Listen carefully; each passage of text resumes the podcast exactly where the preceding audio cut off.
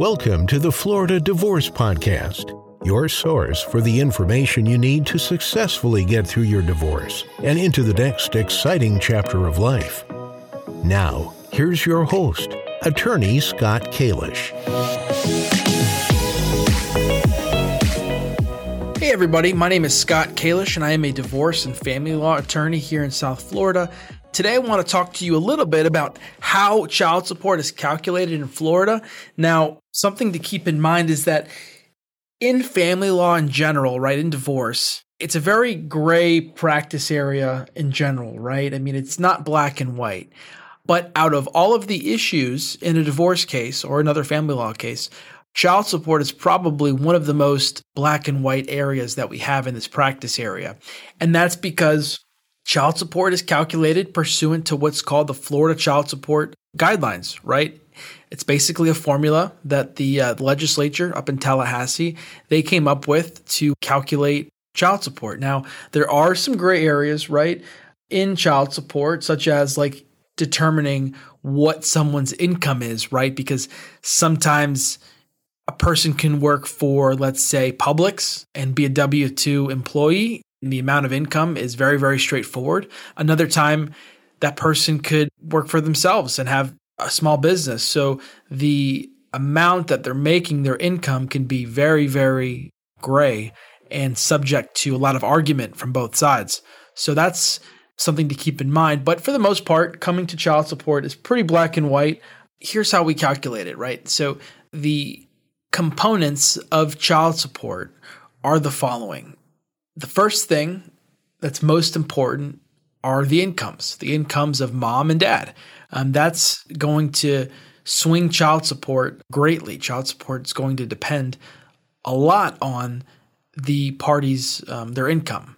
The second thing that really drives child support is the amount of overnights a parent has with the child, right? So if both parents have 50 50 time, then child support will be very different than if one parent has, let's say, 80% of the time and the other parent has 20% of the amount of overnights. So that's something to keep in mind.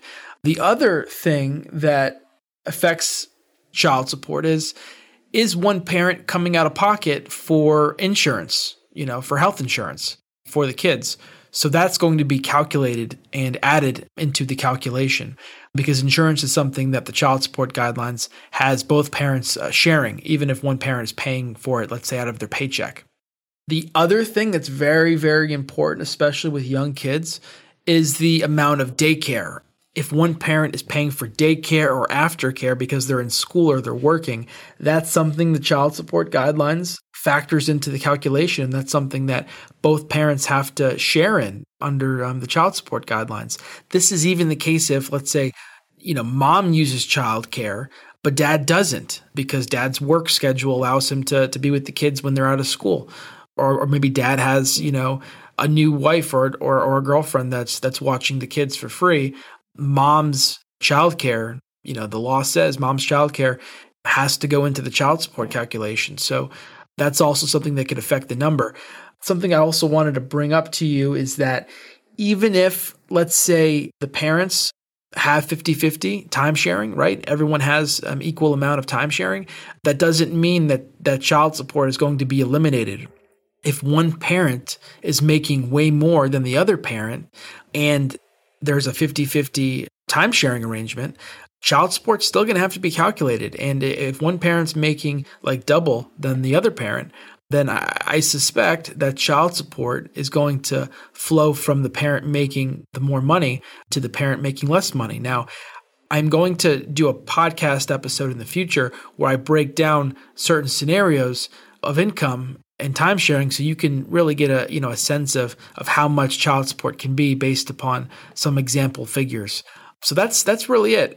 That's uh, child support in a nutshell, and that's how we calculate child support, you know, under Florida law. If you like this podcast, please give it a five star review. If you have a question, please feel free to send me an email. I'm happy to answer it. It's uh, my email scott at kjlawfla.com. Again, scott at kjlawfla.com.